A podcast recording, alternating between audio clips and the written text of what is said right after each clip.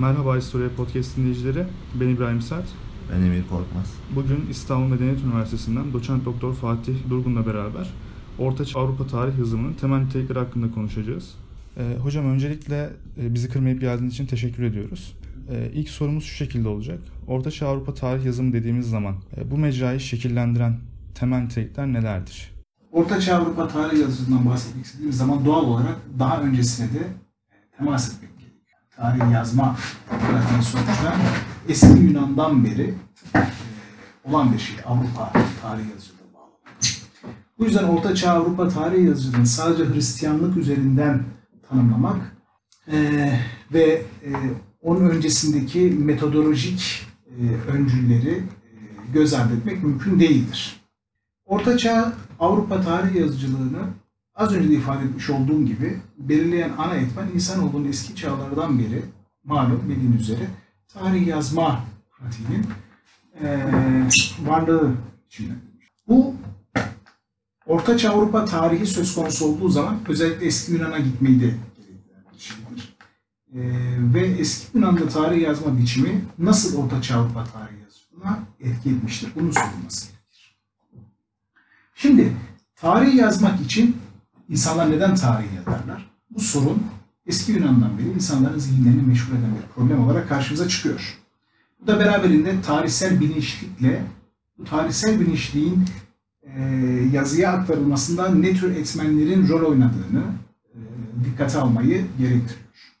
Bunların başında kuşkusuz didaktik öge en önemlisidir. Yani geçmişten geçmişe ait olgulardan geleceğe dair çıkarımlar yapmak fikri birinci olarak e, belirleyici unsur.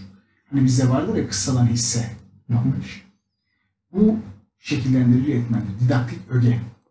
Tarih her şeyden önce öğretici olmak zorunda. Gelecek nesillerin ders çıkartması gereken bir niteliğe sahip olmalıdır. İkincisi ise ortak bir toplum için hafızanın oluşturulmasıdır. Gelecek nesillere bir hafıza oluşturulmasıdır. Bu ikisi neyi yaratmıştır? Tarihi olayların, olguların kaydedilmesi gerektiği anlayışını oluşturmuştur.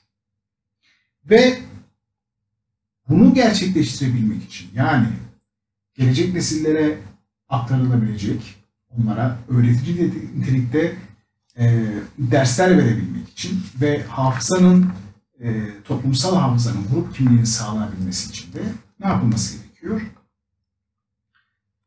Bu konuda belirli metotlar çerçevesinde kayıt tutulması gerekiyor. İşte bu kayıt tutmayı eski Yunan'da, bu eski Yunan tarihi yazıcılığının ve doğal olarak da Orta, e, Avrupa tarihi yazıcılığının dünyanın diğer coğrafyalarındaki tarih yazıcılığından belki de onu farklı kılan özelliğidir. Tarih yazmada bu iki niteliğin yani geleceğe geleceğe ders verecek, didaktik ögeler çıkaracak ee, gele, gelecek nesile ders vermenin ve hafıza tutulmasının e, dayandığı temel e, nitelik araştırmadır. Historia kelimesi de diğer dillerde olmayan bir özgün anlama sahiptir. O da araştırma anlamına gelmesidir. Yunan. Bunun içinde Herodotus'un, biliyorsunuz tarihin babası olarak Herodotus'un eserin isminin de Historia, tarihler olması, Historia kelimesinin ona dayanması da aslında tesadüfi değildir. Bu Batı tarihi yazıcılığını dünyanın diğer coğrafyalarındaki tarih yazıcılığından ayıran temel bir etmendir. Bundan şunu kastetmiyoruz. Doğuda ya da dünyanın diğer muhtelif yerlerinde tarih yazıcılığı araştırmaya dayalı değildi diye bir kastımız yok. Ama en azından eski Yunan'dan beri Avrupa tarih yazıcılığında böyle bir bilincin varlığından bahsedebiliriz.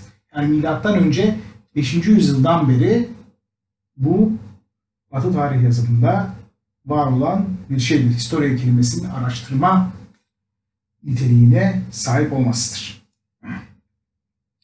Peki araştırma var, didaktik öge var, hafıza dayalı hafızayı koruma anlayışı var. E, o zaman Orta Çağ e, o zaman şöyle soralım. O zaman modern tarih yazıcılığından ne farkı var? Eski çağ ya da Orta Çağ tarih yazıcılığı. Kuşkusuz farklı olduğu yönler var. Ama insanların kaygıları, insanların tarih yazma ilgili kaygıları e, hemen hemen aynıdır diyebiliriz.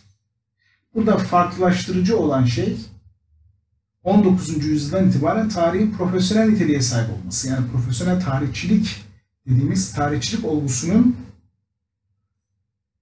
modern ulus devletle birlikte ortaya çıkmasıdır.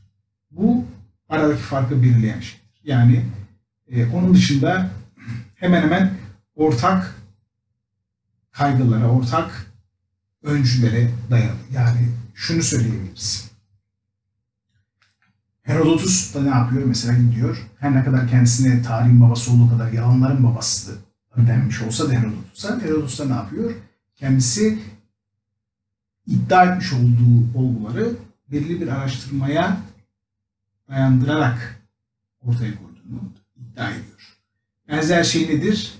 Herodotus'u sert bir şekilde eleştiren Tukidides için de geçerlidir. O da mesela benzer şekilde ne yapıyor? Tarihi neden-sonuç ilişkisi çerçevesinde belirli olgulara dayandırmaya çalışıyor. Biz de bugün aynı şeyi yapıyoruz aslında.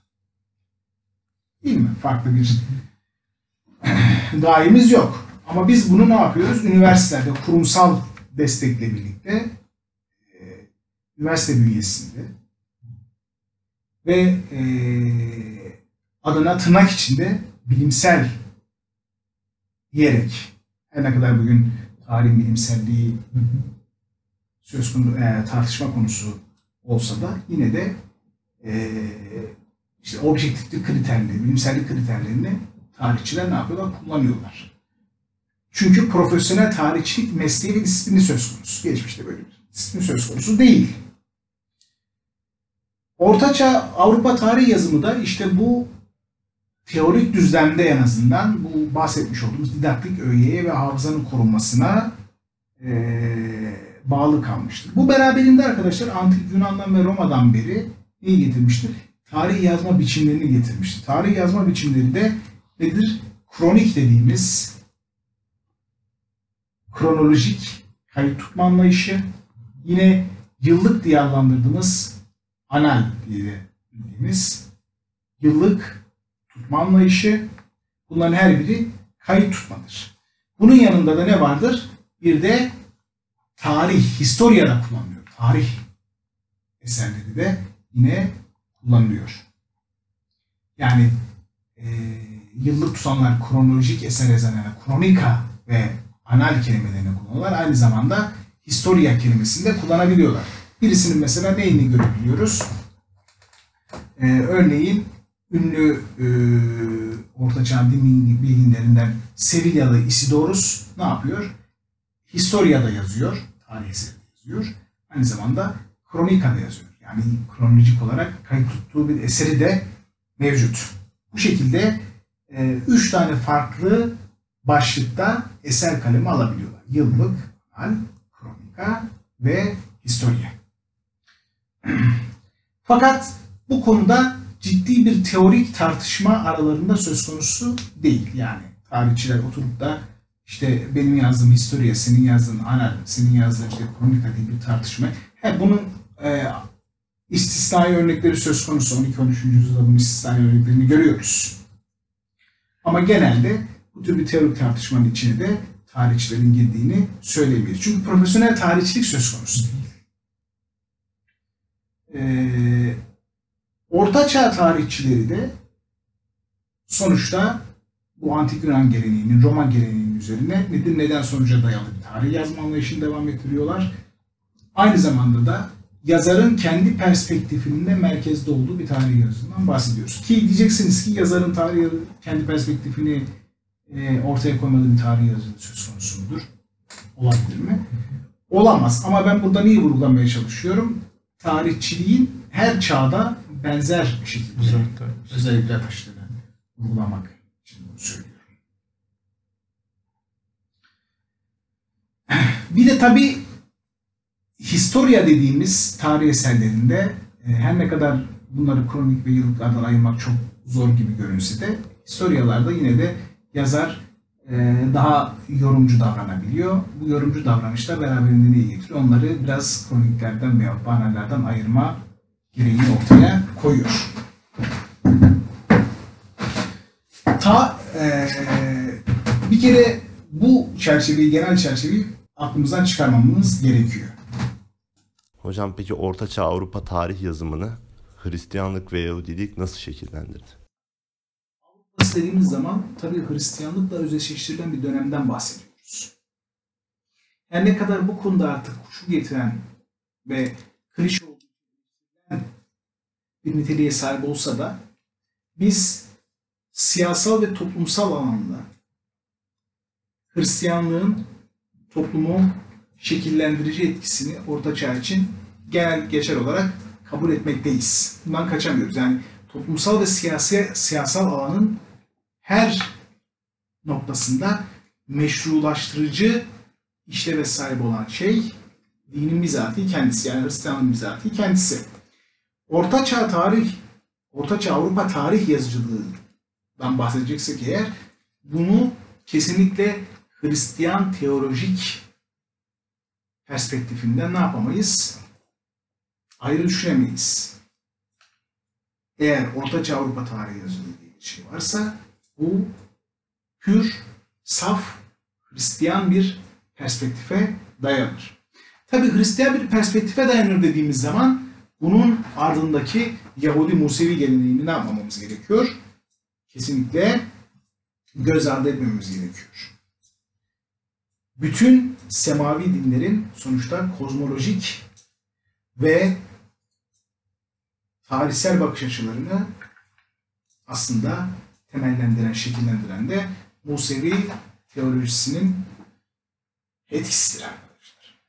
Hristiyan tarih yazıcılığı ne yapmıştır? Musevilerin, Musevi teolojisinin tek tanrılı bakış açısını doğal olarak devam ettirmiştir. Bütün semavi dinlerde, o üç semavi dinde de olduğu gibi. Yahudi tarih anlayışında ne vardı arkadaşlar? Yahudi tarih anlayışında insan oğluyla e, Tanrı arasındaki ilişki o kadar evrensel boyutlarda tanımlanmıyordu.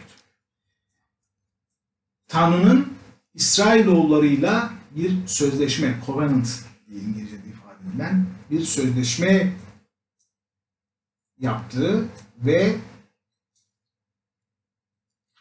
bu sözleşme çerçevesinde İsrailoğullarının seçilmiş bir ulus niteliğine sahip olduğunu vurgulayarak eee tarihteki bütün olay ve da bu çerçevede ne yapmaya? Anlamlandırmaya, açıklamaya çalışıyorlardı.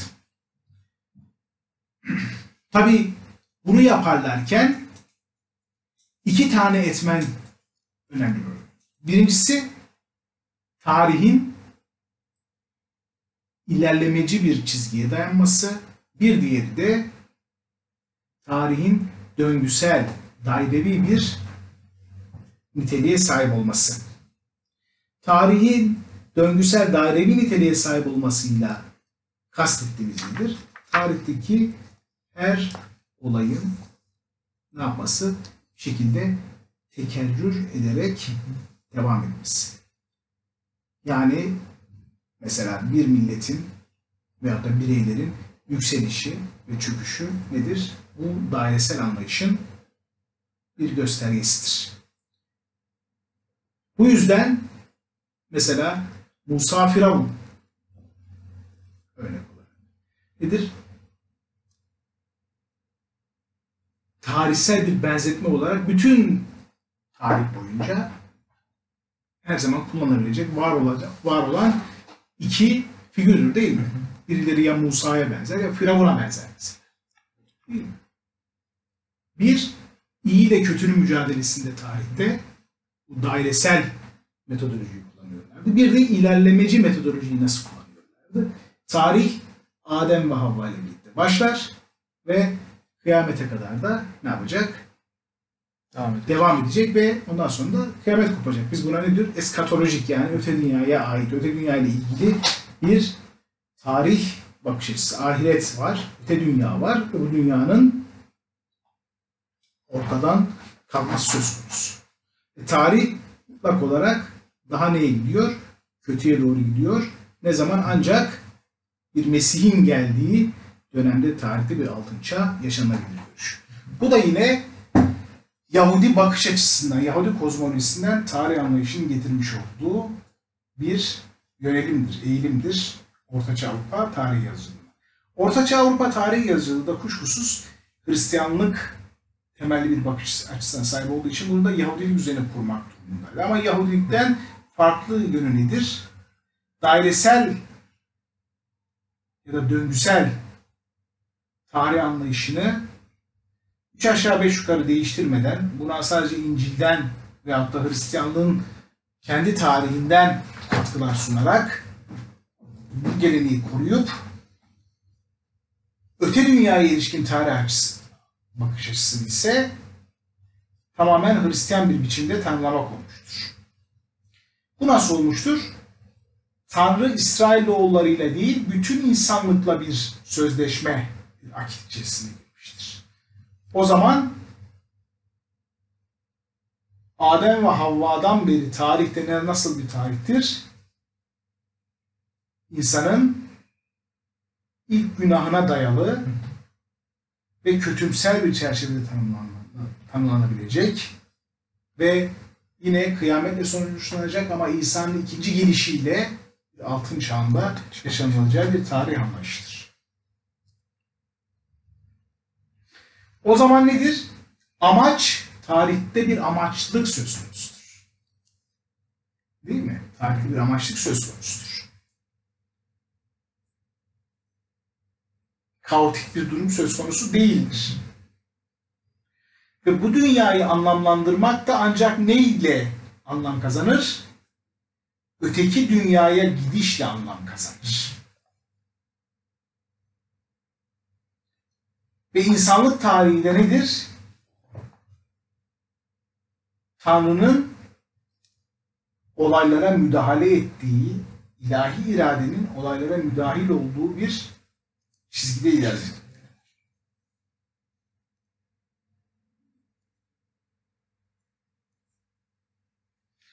O zaman tarihe yeni bir evrensel boyut kazandırılıyor.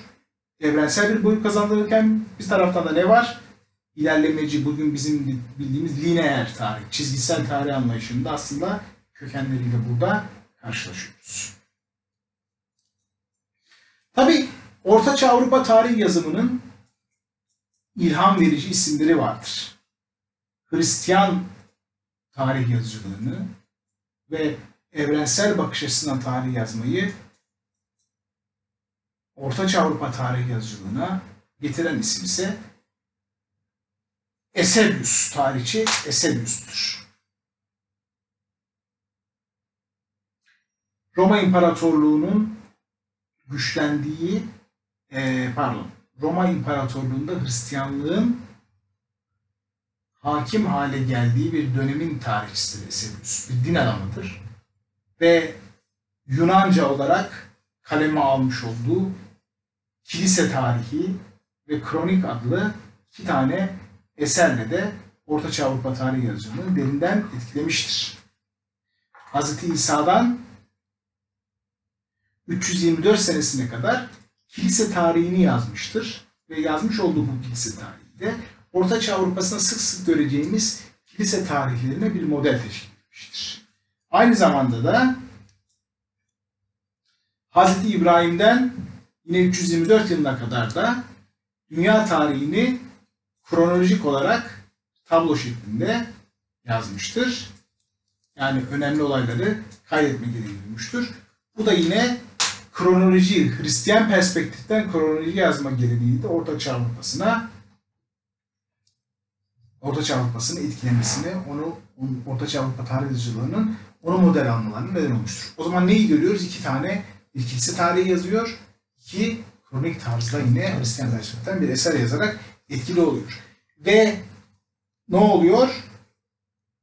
Eusebius'un Latince'ye de çevirileri yapılıyor.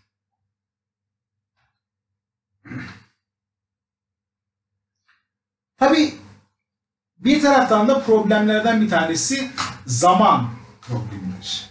Zaman problemidir arkadaşlar. Ee, bu zaman problemi Hazreti İsa'nın dünyaya gelişine kadar ne kadar süre geçtiğine dair tartışmalar tarafından şekilleniyor. Bu da beraberinde neyi getiriyor? Dünyanın sonu ne zaman gelecek? Kıyamet ne zaman olacak? Bu hesaplamalar tarihçilerin fazlaca eee zihnini meşgul eden konuların başında gelir.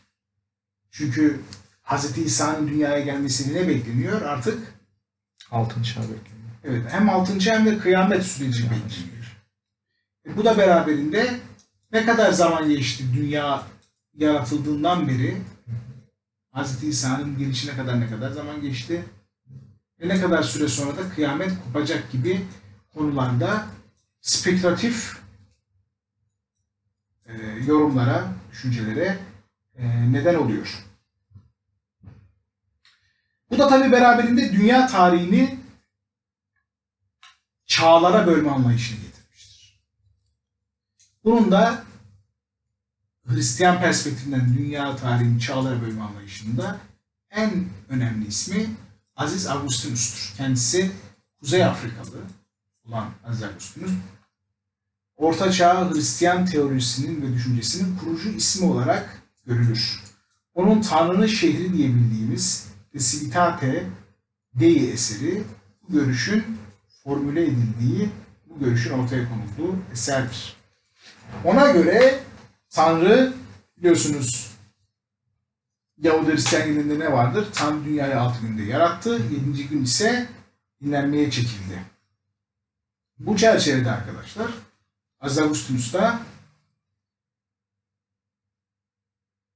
dünya tarihini çağlara bölüyor ve artık dünyanın Hz. İsa'nın yeryüzüne gelmesiyle birlikte yaşlı çağında olduğunu ve bundan sonra da artık kıyamet sürecine girildiğini düşünüyor. Bu oldukça kötümsel bir tarih anlayıştır. Neden kötümsel bir tarih anlayıştır? Artık çünkü bu dünyada her şeyin gelip geçici olduğu, ebedi olanın öte dünya olduğu ve bu tarihte artık e, olumlu bir tarihsel sürecin yaşanabilmesinin mümkün olmadığını söylemesi olumsuz bir tarih görüşü olarak değerlendirilebilir. Bu yüzden de Aziz Aksuz aslında tarihsel meselelere bir teolog olarak çok da fazla önem vermiyor, itibar etmiyor. Tabi ama neyi görüyoruz burada? Dünya tarihinin çağlara bölme anlayışının Orta Çağ, Avrupa tarihi yazımının bir geleneği olarak sonraki çağlara geçtiğini. Biz neyi biliyoruz? 19. yüzyılda Marx'ın, Marx'ın 19. yüzyılda yine e, Hegel'in, yine e, pozitivistlerin, tarihçilerin dünya tarihini ve bugün bizim modern tarihçide kullandığımız çağlara bölme anlayışımızın aslında kökenlerinin burada olduğunu söylüyoruz değil mi? Ama biz ne yapıyoruz? Daha dünyevi, daha seküler biçimiyle bunu gerçekleştiriyoruz. Aydınlanmadan beri bu şekilde. Tabi Aziz Augustinus'un öğrencisi olan Orosius dünya tarihine hocası Augustinus'tan ki burada enteresan bir nokta vardır. Augustinus benim teolojik görüşlerimi tarihsel bir perspektiften açıkla diyor Orosius'a. Orosius bu nedenle bir eser kaleme almaya girişiyor ve paganlara karşı yedi tarih kitabı adlı bir eser kaleme alıyor. Burada ise enteresan bir şey yapıyor. Hocası Aziz Augustinus'un teolojik görüşlerinin o kötümser bakış açısının direkt dışına çıkarak dört imparatorluk görüşü diye bildiğimiz görüşü ortaya koyuyor. Kutsal kitaptaki bir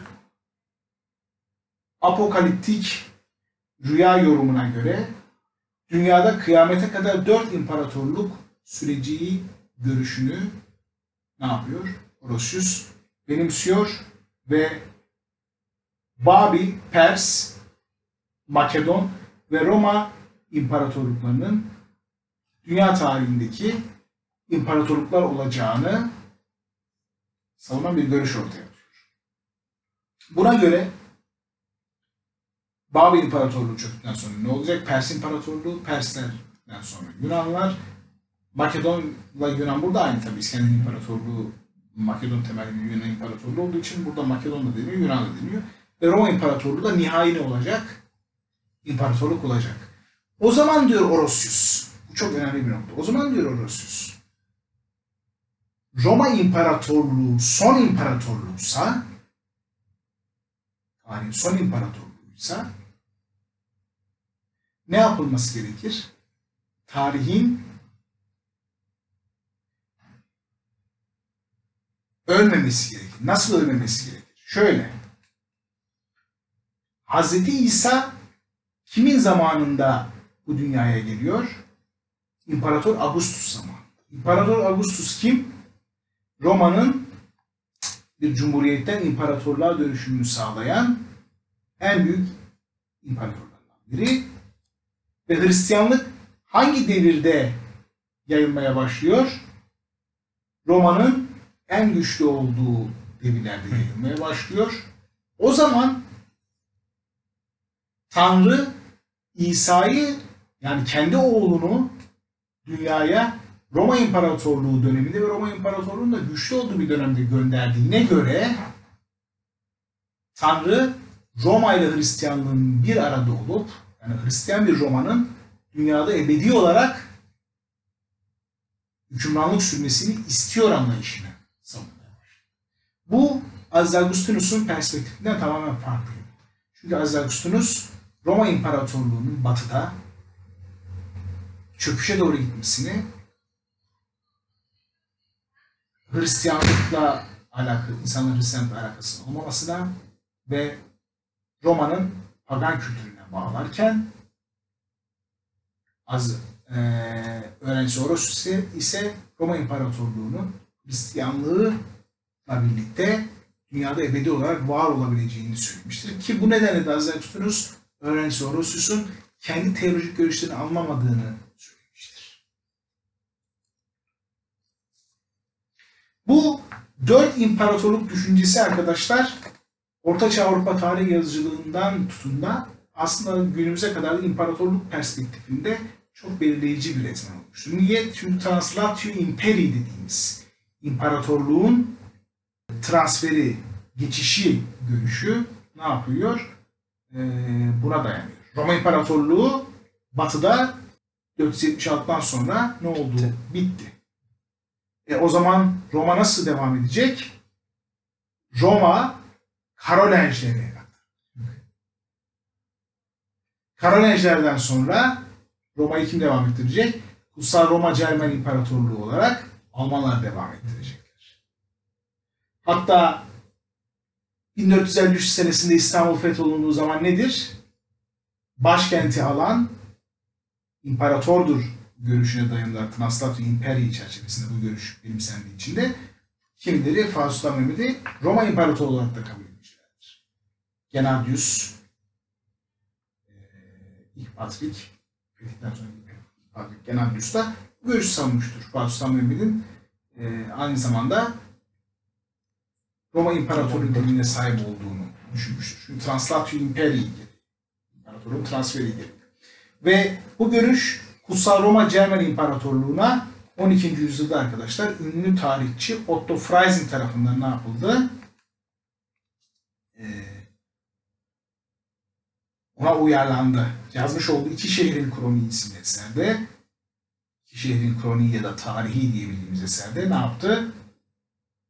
Hristiyanlığın bu dünyadaki temsilcisi olan Kutsal Roma Cermen İmparatorluğu aynı zamanda Roma İmparatorluğu'nda devamı olduğunu söyleyerek Orossus'un düşüncelerini devam ettirdi. O zaman biz neyi görüyoruz arkadaşlar burada? İki tane yön görüyoruz yine. Birincisi tarihi çağlara bölme anlayışının Hristiyan perspektifinden Ortaçağ Avrupa tarihi yazımında belirleyici olduğunu. İkincisi ise dört imparatorluk düşüncesinin neredeyse erken modern dönemin bu tür tanımları çok da sevdiğimi söyleyemem hani erken modern ifadeler ama yine de kullanıyoruz. Ee, en azından bizim yeni çağ ya da erken modern dediğimiz dönemlerde de dönemlere kadar da dört imparatorluk düşüncesinin de aslında insanların zihinlerinde, tarihçilerin zihinlerinde yer ettiğini görüyoruz. Evrensel tarih yazanlar, Otto Freising örneğinde gördüğümüz gibi, Eusebius örneğinde gördüğümüz gibi, Zarathustra örneğinde gördüğümüz gibi, Orosius örneğinde gördüğümüz gibi evrensel tarih yazanlar hep zihinlerinde bu iki etmeni, tarihi çağlara bölme etmenini ve diğeri neydi? Dört imparatorluk düşüncesi etmenini hep zihinlerinin köşesinde barındırıyor. O zaman bir nokta daha var. Hristiyanlık evrensel tarih yazımını veyahut da dünya tarihi yazma pratiğini de belirlemiştir. Orta çağda bir dünya tarihi ve evrensel tarih yazma pratiği vardır ve bunda belirleyici olan Hristiyanlıktır. Bunu görüyoruz. Hocam o zaman son olarak şunu sormak istiyorum. Dinsel, e, din merkezi tarih yazımından ulusal merkezli ve e, yerel merkezi tarih yazımına bir kayış oldu mu? Olduysa bu kayış nasıl oldu? Bu kayış gerçekleşti. Yani ulusal tarih yazımları ve yerel tarih yazımları özellikle yüksek orta çağ diye tabir ettiğimiz e, 11 12 13. yüzyıllarda kendini göstermeye başladı. Bu tarihlerde, bu dönemlerde ulusal tarih yazımının ciddi örnekleri her ne kadar erken orta çağda da varsa da artmaya başladı. Bunun yanında da yerel tarihlerde de bir artış görüyoruz. Yani bölge tarihleri veyahut da şehir tarihleri, kent tarihleri yazma geleneğinde olduğunu görüyoruz. Bu şu demek değil yalnız. Hristiyanlıktan vazgeçildi ya da Hristiyan temelli, dini temelli bir tarih yazma bir tarafa bırakıldı diye bir şeyi söylemiyoruz. Sadece evrensel tarih yazımlarının, Hristiyanlık merkezli dünya tarihi yazımlarının yanı sıra yine Hristiyanlık merkezli ulusal ve yerel tarih yazımlarına doğru bir geçişte söz konusudur. Yani etnik ve milli faktörler de tarih yazımını şekillendirmiştir, biçimlendirmiştir. Aynı bugün gibi düşünün arkadaşlar. Yani bugün de dünya tarihi yazma pratiği vardır. Karşılaştırmalı tarih yazma pratiği vardır. Bunun yanında nedir? Daha ulusal siyasi tarih yazma, ulusal toplumsal tarih yazma pratiği vardır.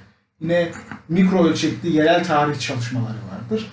Orta çağda da bu gelenekler söz konusuydu. Zaten o bu o gelenekler bugünkülerin temelini oluşturdu. Tabi milli etnik tarih yazımının yüksek orta çağda iyice gelişmeye başlamasının nedeni artık Avrupa'da sınırların 3 aşağı 5 yukarı oturmaya başlamış olmasıdır. Avrupa'da erken orta çağda arkadaşlar barbar krallıkları. Değil mi? Barbar krallıkları döneminde ne oldu? Romalılarla istilacı olan kavimlerin insanları karıştılar ve bu barbar krallıklarının etnik ve milli yapısını oluşturdular. Bu özellikle erken orta çağlardaki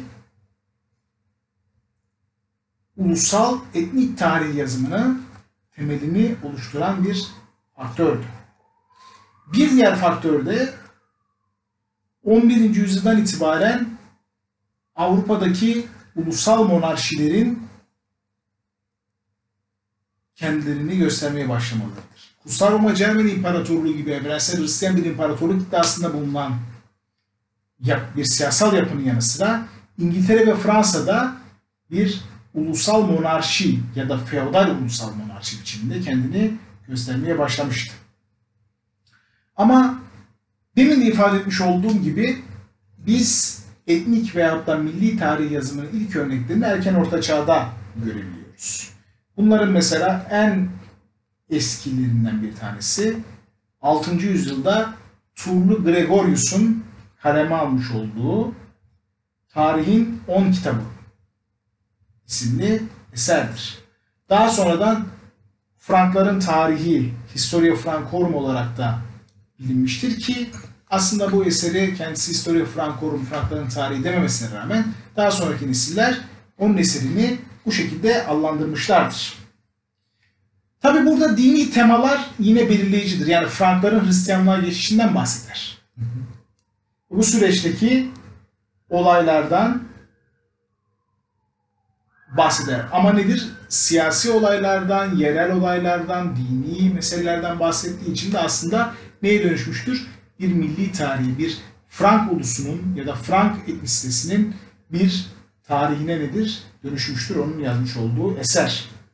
Yine bir diğer örnek İngilizlerin ünlü tarihçisi ve Avrupa tarihi yazıcılığının, Ortaçağ Avrupa tarihi yazıcılığının önde gelen simalarından Bidin, Bede diye ismi yazılan Bidin İngiliz ulusunun kilise tarihi diye bilinen eseridir. Orada da bakın eserde ne var? İngiliz e, ulusunun kilise tarihi. İngilizlerin yani Anglo-Saksonların tabi burada kastı o. Anglo-Saksonların Hristiyanlaşmasından bahseder. Ve burada da geçmiş tarih modellerini kullanıyor. Neyi kullanıyor burada mesela? Eusebius'un kilise tarihi geleneğini kullanıyor. Bahsetmiştik ki kilise tarihi. Ama Eusebius'taki gibi bir evrensel kilise değil, Anglo-Sakson kilisesinin tarihinden bahseder. Anglo-Sakson kilisesinin e, çevresinde ne yapar? Anglo-Saksonların aslında Hristiyanlaşması ve Britanya adalarına yerleşmesi sürecinden bahseder. Burada da İngilizleri, Anglo-Saksonları nasıl olarak e, nasıl e, tanımlar? Onları da aynı İsrailoğullarının seçilmiş millet olması, seçilmiş ulus olması gibi. Zaten ulusçulukta, milliyetçilikte ne vardır? Seçilmiş ulus olma düşüncesi çok baskındır. Burada da yine onu görüyoruz. Yine benzer örnekler daha sonradan Gotların tarihi gibi eserlerde de görülüyor. Sevilyalı Isodorus'tan bahsetmiştik. Sevilyalı Isodorus ünlü Orta Çağ din adamı ve bilgini onun yazmış olduğu Gotların tarihi de yine e, Visigot o dönemde tabii Endülüs'ten önce Vizigotlar e, İspanya topraklarında hakimlerdi. Vizigotları ne yapmak? Meşrulaştırmak için yazmış olduğu bir eser olarak karşımıza çıkıyor. Buna benzer eserleri 12 ve 13. yüzyıldan da yaygınlaştığını görüyoruz. Örneğin ünlü Fransızların e, Büyük Fransa Kroniği vardır. Bu e, Büyük Fransa Kroniği e, Fransızların o meşhur işte Orta Çağ'daki büyük monarşileri, Kapet monarşisinin isteği üzerine yazılan din adamları tarafından kaleme alınan Büyük Fransa Kroniği de Fransız ulusunun tarihini bir hanedanın tarihi şeklinde anlatır. Artık neyi görüyoruz?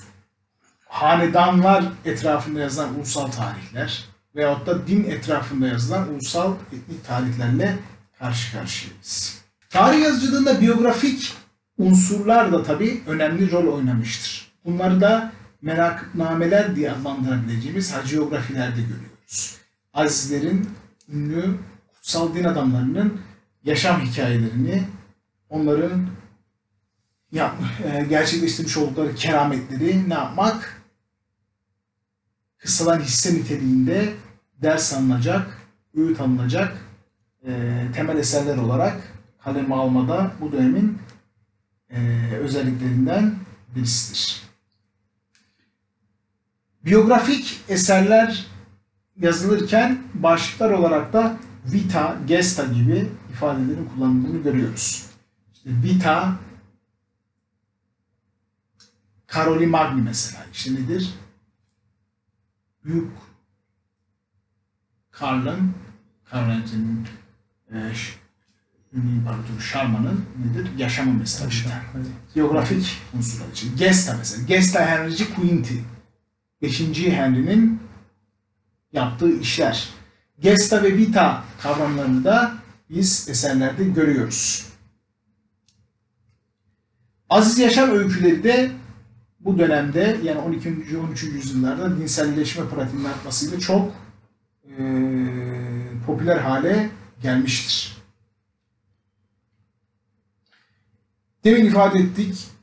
Şarman'ın hayatı, e, Vita Karoli Magni gibi var. Yine Gesta Frederici, az önce bahsetmiş olduğumuz evrensel dünya tarihini yazan Otto Freising'in e, kaleme almış olduğu e, İmparator Frederick'in yaşamı gibi eserler. Yine bu dönemde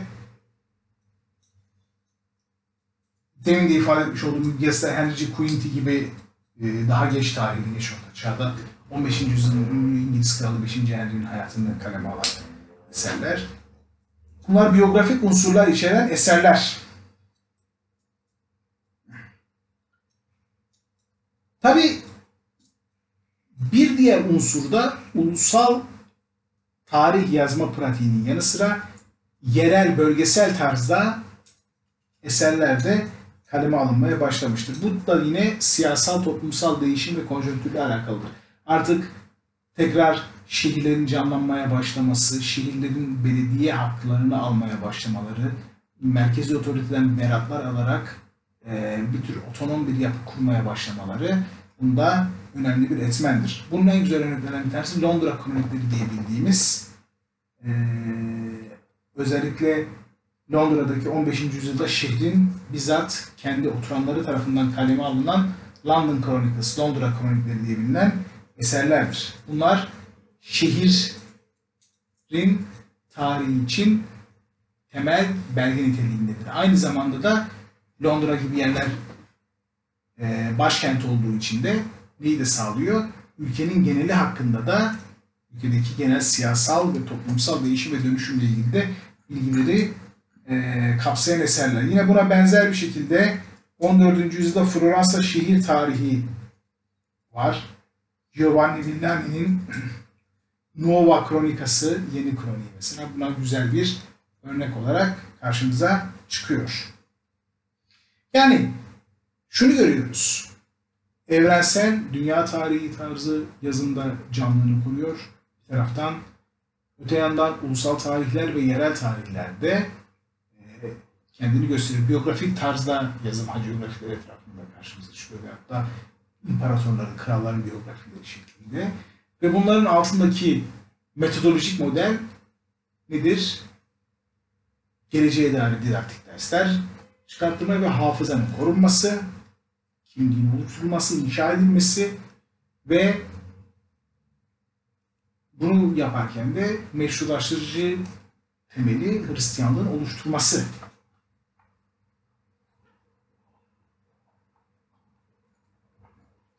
Tabi Orta Çağ Avrupa'sında okuma yazma kültürü belirli zümrelerin elinde olduğu için doğal olarak da siyasal ve dini otoriteyle ilişkileri iyi olanlar tarafından genelde kaleme alınmış eserler.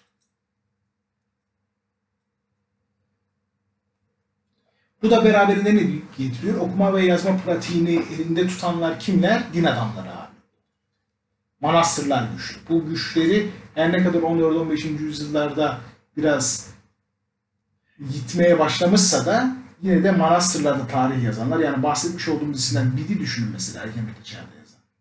Ya da Turlu Gregory, Gregorius ya da Otto Freising. Bunların hepsi din adamı. Bunlar yine tarih yazımında manastırların egemenliğini gösteren şeylerdir, e, nüvelerdir. Ama yüksek orta çağlarda ulusal monarşilerin güçlenmesi beraberinde neyi getirdi? Okuma yazma bilen hukukçular ve bürokratlardan oluşan bir kesimi de ortaya çıkardı.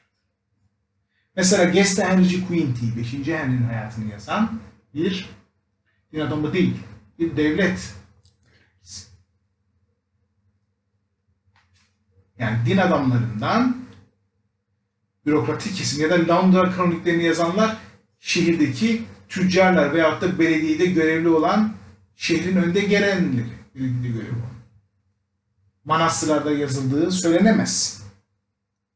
Yani bir tür katiplere, bürokratik, bürokrat katiplere doğru tarih yazımının bir değişiminden bahsedebiliriz. Bir taraftan da tabii Londra kronikleri ya da yeni kronik gibi yerel kronikler neyi gösteriyor? Ana dillerde yazılan kroniklerin Latince'nin yerine ana dillerde yazılan kroniklerin sayısında bir artış olduğunu gösteriyor. 14-15. yüzyılda ana dillerde yazılan işte Ortaçağ Fransızcası, Ortaçağ İngilizcesi, Ortaçağ Almancasında yazılan kroniklerin e, sayısında artışın olduğu bir devirdir mesela. Tarihin öğretici niteliği fikrinden hiçbir zaman vazgeçmiyorlar. Yani dini ve ahlaki, tarihin dini ve ahlaki bir ders niteliği vardır görüşünden hiçbir zaman taviz vermiyorlar. Ama ilginç bir nokta bunlar genelde modern profesyonel tarihçiler ortaçağ olumsuzlamak için bunu hep söylerler. İşte belgelere dayalı, hayır belge kullanıyorlar. Mesela devlet belgelerinde eğer bürokratsa, katipse mesela ifadeler vardır. Devlet kayıtlarına bakabilirsiniz. ifadeleri kronikte görürsünüz. Veyahut da eğer eee, yine ulaşabilme imkanına sahipse bürokrat olarak ya da din adamı olarak ne yapıyor? Gidiyor, belgeleri alıyor, o belgeleri kroniğine yerleştiriyor. İşte diyor ki Pisa konsülü kararlar, 10 sayfa Pisa konsülü kararlarını ana ulaşma imkanına sahip. Ortaçağ tarihçiliği bu anlamda belge kullanma konusunda da her ne kadar bizim gibi objektif ya da bilimsel kriter hep bunları tırnak içinde kullanıyor. Bu kaygılarda olmasa da kaygılarla olmasa da bunları yani söylediğini temellendirme hususunda da belli bir duyarlılığa sahip evrensel, dini, milli ve genel niteliklere sahip olan bir tarih yazımıdır. Bu bağlamda da modern tarih yazıcılığına nedir? Bir temel etmiştir. Yani modern tarih yazıcılığı ex nihilo, yoktan yere var olmuş bir şey değildir.